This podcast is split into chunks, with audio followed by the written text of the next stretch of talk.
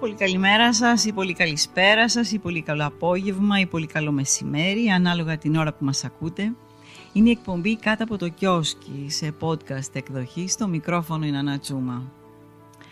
Ε, πριν ξεκινήσουμε το podcast κανονικά δηλαδή, να, αυτό που έχω να σας πω είναι ότι ε, αυτό το μουσικό χαλί που ακούτε από κάτω συνήθιζα τελευταία να το βάζω στην αρχή ολόκληρο έτσι για να χαλαρώσετε λίγο και στη συνέχεια να πέρναγα στην πρόζα με το χαλάκι από κάτω κανονικά. Από ό,τι φαίνεται δεν σας πολύ άρεσε γιατί παρατήρησα από τις ρυθμίσεις εκεί που έχω τη δυνατότητα να παρακολουθώ τι κάνετε πηδούσατε να το πω έτσι το χαλί που ακουγόταν μόνο του και πηγαίνετε απευθείας στην πρόζα. Έτσι λοιπόν και εγώ το κόψα και αποφάσισα να το έχω απλά χαλάκι όπως τα ακούτε τώρα. Λοιπόν, ε, σήμερα θα σας διαβάσω ένα απόσπασμα το βιβλίο του Δημήτρη Κωστόπουλου «Η Κιμολία». Είναι ο τίτλος, μελόδραμα από τις εκδόσεις Αλεξάνδρεια. Παραμονή πρωτοχρονιάς. Μόνο η μοναξιά πάει σινεμά.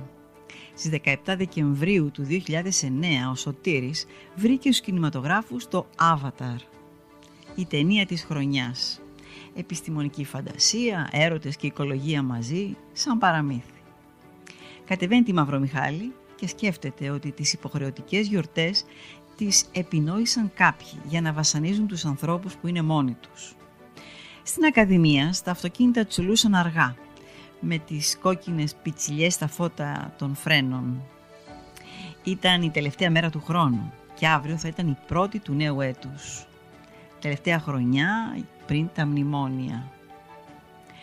Κινηματογράφος όπερα. Έθουσα πλατιά με καθίσματα κόκκινα. Κάθισε όπως πάντα στην άκρη στο διάδρομο. Βόλυβε τα μακριά του πόδια. Αρκετός κόσμος στην αίθουσα κυκλοφορούν πολύ μόνοι τους τελευταία στην πόλη. Σβήσαν τα φώτα. Μπήκε αυτή. Αργοπορημένη, στην οθόνη ταξίδευε το μέλλον σε γαλαζοπράσινες αποχρώσεις. Στάθηκε αμήχανη, διάλεξε μια σχεδόν άδεια σειρά, ζήτησε συγνώμη από το σωτήρι και μπερδεύτηκε στα πόδια του, σοριάστηκε πάνω του, την αγκάλιασε προστατευτικά. Έβαλε τα γέλια, σηκώθηκε ντροπιασμένη, συγνώμη και χώθηκε βαθιά στο κάθισμά της πέντε μέτρα μακριά του. Στον αέρα το άρωμά της κάτι από βανίλια. Ο εξωστρακισμένος χρόνος που επιστρέφει τυχαία είχαν περάσει 15 χρόνια. Όταν άναψαν τα φώτα, τη γνώρισε. Τα ίδια ξανθά δαχτυλίδια στα μαλλιά της, λίγο πιο σκούρα πια, η γεωμετρία των χιλιών, τα μάτια στο χρώμα της γάτας το ίδιο ντροπαλό πρόσωπό της συγγνώμης, με λεπτές όμως ρητίδες, σαν τις ρίζες των λουλουδιών. Μια ταλαιπωρημένη λεπτότητα.